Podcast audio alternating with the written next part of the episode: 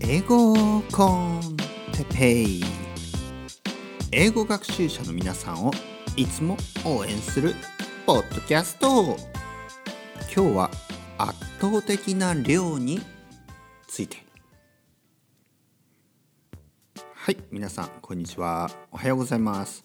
こんばんはかな、おやすみなさいかもしれないですね。おやすみなさいの人はもう早く寝てですね、明日の朝また改めて、えー、このポッドキャストを聞いていただければね、いいので寝てください、ね、お疲れでしょうからゆっくり寝てください、ね、やはりですね、前も言ったかもしれないですけど、睡眠は一番大事です、ね、睡眠なしに勉強は、うん、効率が悪すぎますね。まずは寝て、それで勉強する。おすすめはやっぱ朝ですね。勉強朝。僕は朝の方がいいと思う。ただですね、若い人の場合、まだ夜型の人が多いので、そういう人は夜勉強してもいいですが、まあ、あのー、できるだけね、朝型に変えていった方がいいと思います。僕も若い時はですね、まあ今でも若いですが、もっと若い時は、夜型の生活をしてました。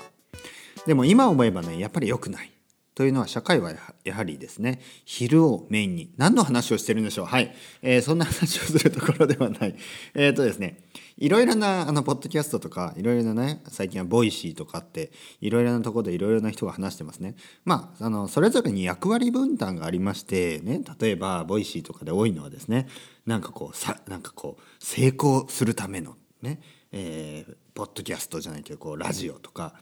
えー、モテるためのラジオとかね。いろいろありますね。なんかこうお金を儲けるラジオとかね、まあいろいろあるんですよ。そういうのが大体人気なんですね。でもまあ住み分けがあって、まあ僕はそんなことをね、そんなあの皆さんにですね、こう生きろとかね、こうやった方がいい、そんなことするのはおこがましいと思ってるので、僕はですね、あくまで皆さんには英語のことを、英語学習のね、えー、仕方とか。ね、英語学習モチベーションの保ち方とかそういうことを話したいと思います。それぞれね、あの役割があるので、ね。なので僕があの皆さんにですね、早く寝た方がいいですよ、ちょっとおこがましい、ね、寝なくてもいいですよ、自由に生きてください。それでは今日のトピックですね、えー、今日のトピックは圧倒的な量について今日は話したいと思います。えー、っとですね、えー、語学学習、まあ、僕は英語だけのみならず、まあ、もちろん自分でスペイン語をね勉強して、まあ、スペイン語はねはっきり言って結構結構話せます、結構わかりますね。ネイティブの言ってることならほぼ分かります。僕の苦手なのはあのスペイン語の他のえアクセントですね。例えばフランス人の話すスペイン語とかが結構苦手で、結構聞き取れないんですよね。であの人のアクセント、いろんな人にはいろんなアクセントがあって、英語にもねインド人の英語とか日本人の英語とかね、いろいろあります。で外国人のアクセントに対する僕のスタンスとしては、あの絶対分かった方がいいというのが、相手がネイティブスピーカーとは限らないんですね。だから皆さんが英語を話すときも、中国人と話すこと、韓国人と話すこと、インド人と話すこと、えー、タイ人と話すことの方が、英語でですね話すことの方が、イギリス人やアメリカ人と話す可能性よりも高かったりするんですよね。もちろん職業にもよりますけど、例えば中国と貿易をしているね日本の会社であれば、中国人と、えー、英語を話す可能性の方が、イギリス人と英語を話す可能性よりは全然高いということで、いろいろな国のいろいろなアクセントに慣れていく、これは大事です。なので僕自身もですね、えー、スペイン人のスペイン語はもうかなりわかるけど、でもフランス人のスペイン語だったり、イタリア人のスペイン語は結構そんなにあのアクセントきつくないので分かりますね。でも例えばイギリス人やアメリカ人のスペイン語結構僕は苦手です、ね、ということでですね、えー、それぞれ苦手意識はあると し, としてもですね、まあ、僕はいろいろ英語そしてスペイン語を勉強してきた。そして今日本語も教えているし、あとはですね語学学習全般に興味があるんですね。なので ど, ど, どういうふうに、えー、語学学習をしたらいいかね、あとは、えー、多言、多言語、多言語話者、あのポリグロットとかねいますね。たくさんの言葉を話せる人たち、ね、いますね。なんか YouTube とかでにじゅっかこくごを話しますみたいな。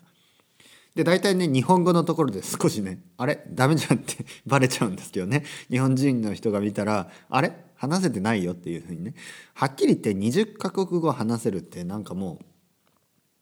そこそこにじゅっかこく話せても僕は意味があんまりないと思うので、えー、まあにかこくごとかねさんかこくご程度にね、えー、止めておいて、僕はいつも言ってるようにだいたいいっかこくごを話す、まあ割もうかなりのレベルで話せるようになるためには、あのー、現実的に言って、まあいろね、いちねんとか言いたいですけど、でも現実的に言ってろくねんで、このろくねんを長いと考えるか短いと考えるかは皆さん次第ですね。僕は勉強を始めたにじゅういっさいの時に、あろくねん、あ自分じゃそんな意識はないですよ。でもまあ例えばあ後で振り返ってですね、にじゅうなな、にじゅういっさいぐらいで英語の勉強を始めて、にじゅうななさいの時はかなりのレベルで話せてました。ということはろくねんかかってますね。で、えー、そうですね、スペイン語は今よねんぐらいでこれぐらいのレベルなので、まあそんなもん、あとにねんあれば、まあ、まあかなりいけるなっていう感じですね、正直言って。で、ろくねんをだからどう早いと考えるか短いと考えるか長いと考えるかですね。今にじゅういっさいの人がにじゅうななさいの時に、俺もう年だ、もう先は長くないと考えるわけがないですよね。にじゅうななさいで英語はかなりのレベルで話せてれば十分だし、もし皆さんがですねじゅうはっさいとかであれば全然全然まだまだあの全然やった方がいいですね。もし皆さんがじゃあよんじゅっさいとしたら、よんじゅうろくさいの時に英語はもう十分喋れる、これはねかなりあの全然あの遅くないと思いますね。やっぱりごじゅっさいとか過ぎてから、あの管理職とかでね、そして急にあの社長が外国人になったりとか、まあ、あとは取引先に外資系企業が出てきたりとか、そうした場合にあのメールを打ったりね、出張に出たり、まあ、責任のあるポジションについてる方も多いと思うので、ごじゅうだいね、ごじゅうだいはかなり英語が必要と言ってもいいと思います。そして皆さんがろくじゅっさいの場合、ろくじゅっさいで勉強を始めてろくじゅうろくさいで英語がかなりできるようになる、全然いいんじゃないですか。あのやっぱり退職してから第二の人生って言いますので、海外旅行をね一人でしてもいいし、奥様と行ってもいいし、えー、旦那様と行ってもいいし、えー、友達と行ってもいいし、もうお隣の国台湾とか言いますけど、台湾に行ってもまず英語ですよね。まず台湾語を話せるわけでもないし、日本語を話せる人も減ってきている。なので、えー、やっぱり英語を話す、ね、どこに行っても英語、ね、沖縄に行って英語とは言わないけど、台湾ぐらいだとやっぱり英語を話せた方がいいということで、えー、リタイアしてもですね、あとはソーシャルネットワーキングサイトを使ってですね、外国人のあとあ仲良くなってもいいし、とにかく英語ですね。英語英語は大事です、まあ、英語は大事じゃないという人は、まあ、ある程度の、ね、人数が常にいるんですけど、まあ、これを聞いてくれてる人の中にはいないと思うので、ちょっとその人たちは、えー、恥にね恥に置いておきます。そこでですね、ろくねんかん勉強するっていうのが僕のまあ一つのですね、僕が僕のあのまあメソッドというかなんですけど、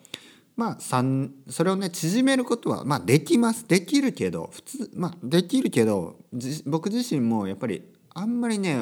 詰め込みすぎると疲れるので、まあ、まあ普通に頑張ってろくねんって言ってるぐらいですね。で普通に頑張ってるっていうのが、まあ、やっぱり最低いちにち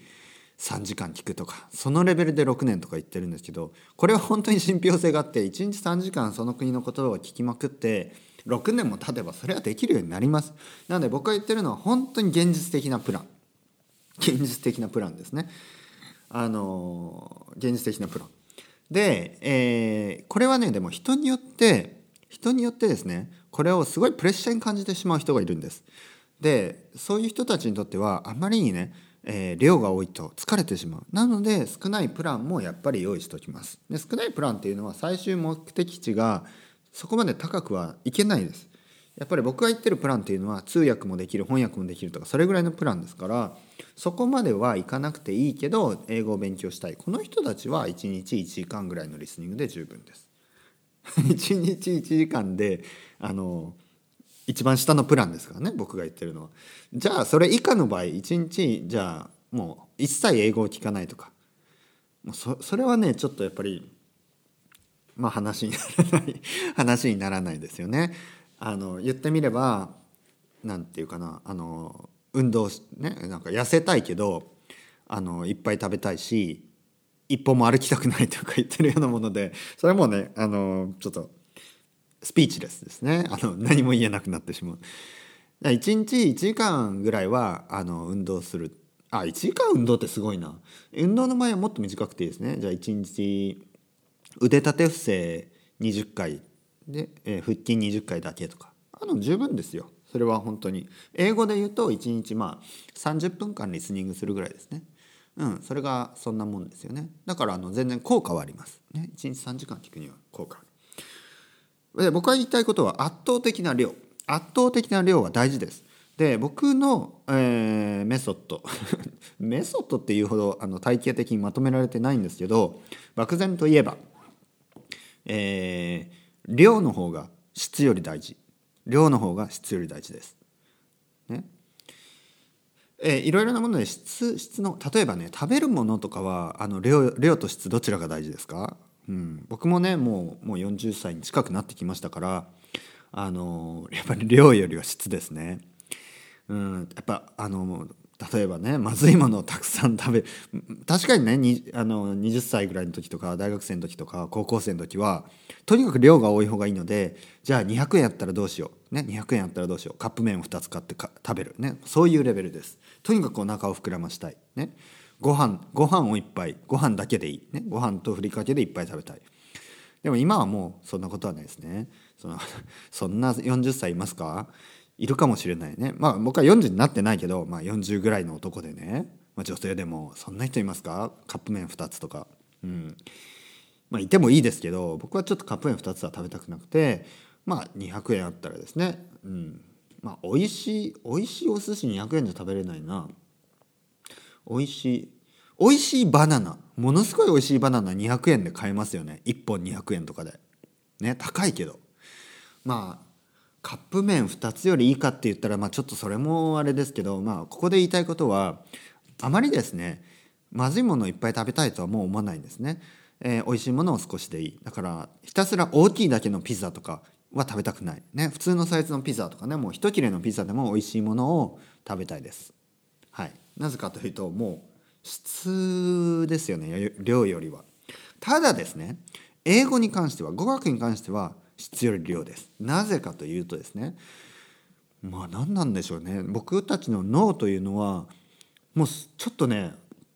ある意味反応が鈍いというか、ある意味すごく賢くできてるというか、とまあまあ一つのね、えー、あの理論で言えば、セオリーで言えばですね、僕たちの脳というのはかなり怠け者らしいです。なのでついつい楽な方楽な方ね、気持ちがいいものに走ってしまう。なのでそういう中毒中毒者とかね、現れやすいと。えー、逆を言えば、でも楽しいこと、勉強を楽しくすればあのどんどんどんどん勉強したくなるとかね、そういうことも言われます。で日本語がもうかなり頭の中で、えー、メインの言葉になってるんですね。もちろん僕自身もそうです。あ僕はね、まあ僕は国際結婚してるし、今スペインに住んでるしっていうのもいろいろな事情があってですね、日本語は実はメインじゃないんですね。メインは英語で、次がスペイン語になってるんですが、日本語はみっつめですね、えー、もしこのポッドキャストがなければ、え日本語を喋ることは多分今日一日なかっただろうというぐらい、日本語は話さない話さないし聞かないんですけど、えー、ほとんどの方の場合は日本語をがあまりにこう便利すぎて、えー、僕たちの脳がですね、もう他の言葉を学ばない、なんかこうブロックしてるんですよね。ついついもう日本語日本語は 一, 一番で、ね、もうチューニングされてる、チューニングが合ってるんですよね。なのであの英語とかスペイン語とかの入るあの、まあ、場所がないと。でここにどうやって入 れ, 入れていくかというと、もううざったいぐらいですね、聞かせるしかないんです。英語をたくさんたくさんたくさん聞かせると、脳の方がですね、あもういいよ、もう合わせるよチューニングみたいな感じで、脳がね英語を理解しようとやっとね、よいしょしてくれるんです。こうよいしょと重い腰を上げて、少しずつですね英語を聞くように、英語を理解するようになってくるんです。僕もですね、正直最初のいちねんぐらいはリスニング、あのポッドキャストを聞き始めて最初のいちねんぐらいですね、もうじゅうねん以上前の話ですが、えー、その時は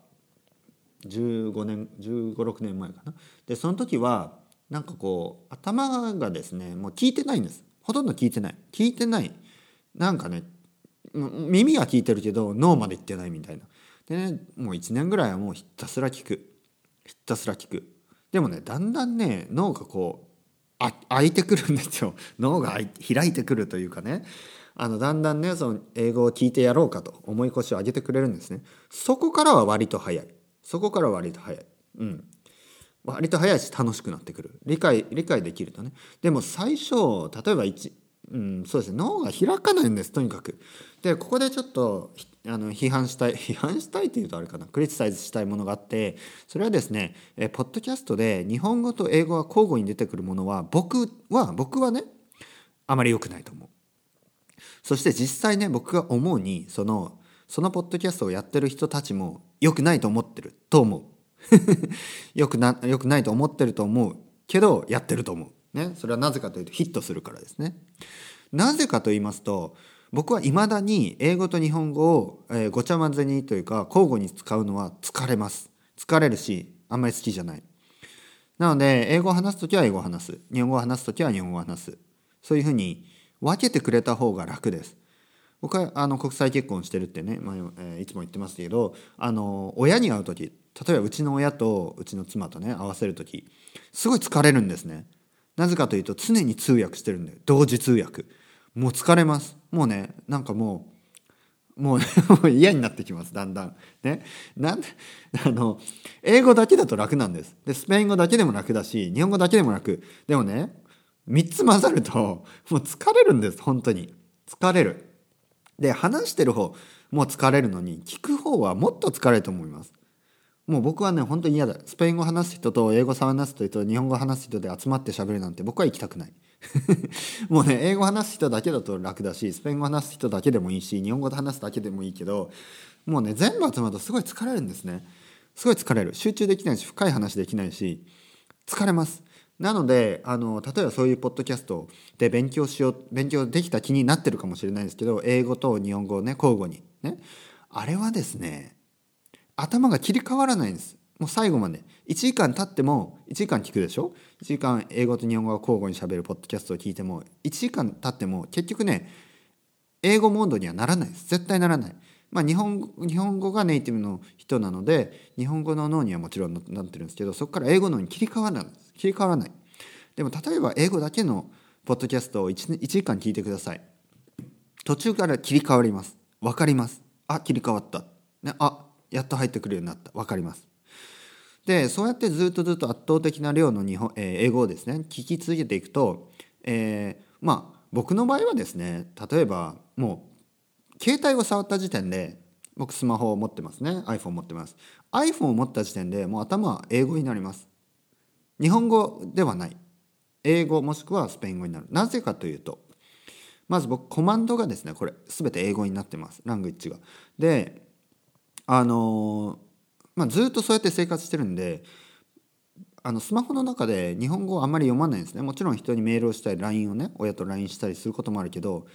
あのそれよりもですね、もうなんかこう自分で読む例えば記事とかは全て英語だし、えー、まあ皆さんにですね、皆さんに別に英語だけを読んで日本語の、あの情報をね一つも得るなと言ってるわけではないんです。ただですね、まあ、そのろくねんかんの勉強の間はですね、や、やはりあの日本語の方がもちろん情報を収集、収集するあの言葉としては 楽、楽だし早いっていうのは分かるんですが、そこはちょっと我慢してもらってですね、初めは辛いかもしれないけど情報収集も英語でしたりとか、そういう携帯のねコマンドを切り替えたりとか、パソコンの設定もね、えー、英語にしてみたりとか、そういうことによってですねだんだん慣れてきます。で慣れてくると、もうパソコンを開けた時点でなんかこう英語を読む方が自然になってしまい、日本語でそのなんか設定とかね、ああいうのをしてるのが逆にね億劫になってくるとか、使い方が分からなくなってくる、ね、こういう逆のあのパターンになります。そうするともう本当にもってこいというか、あの英語の方が楽になっていく、ね、僕もいまだにですね、例えばビジネスの本とかは英語で読む方が好きです。なぜかというと、あのやはりビジネスの本はアメリカですよね。でアメリカ人がアメリカの英語で書いたものを日本で読む場合は、例えば翻訳されて出るんですよね。でもそうするとカタカナだらけなんです。じゃあ最初からもう英語での読んだ方がいいやっていうぐらいカタカナの単語が多いんですね。なのでそういう、まあ、例えば エムビーエー とか取った人、ね、エムビーエー の、あのビジネススクール の, あの先生とか書いたような本とか、そういうものはもう最初から英語で読んだ方がいいなと、そういう結論になりました。そうですね、圧倒的な量圧倒的な量を、えー、勉強することが大事です。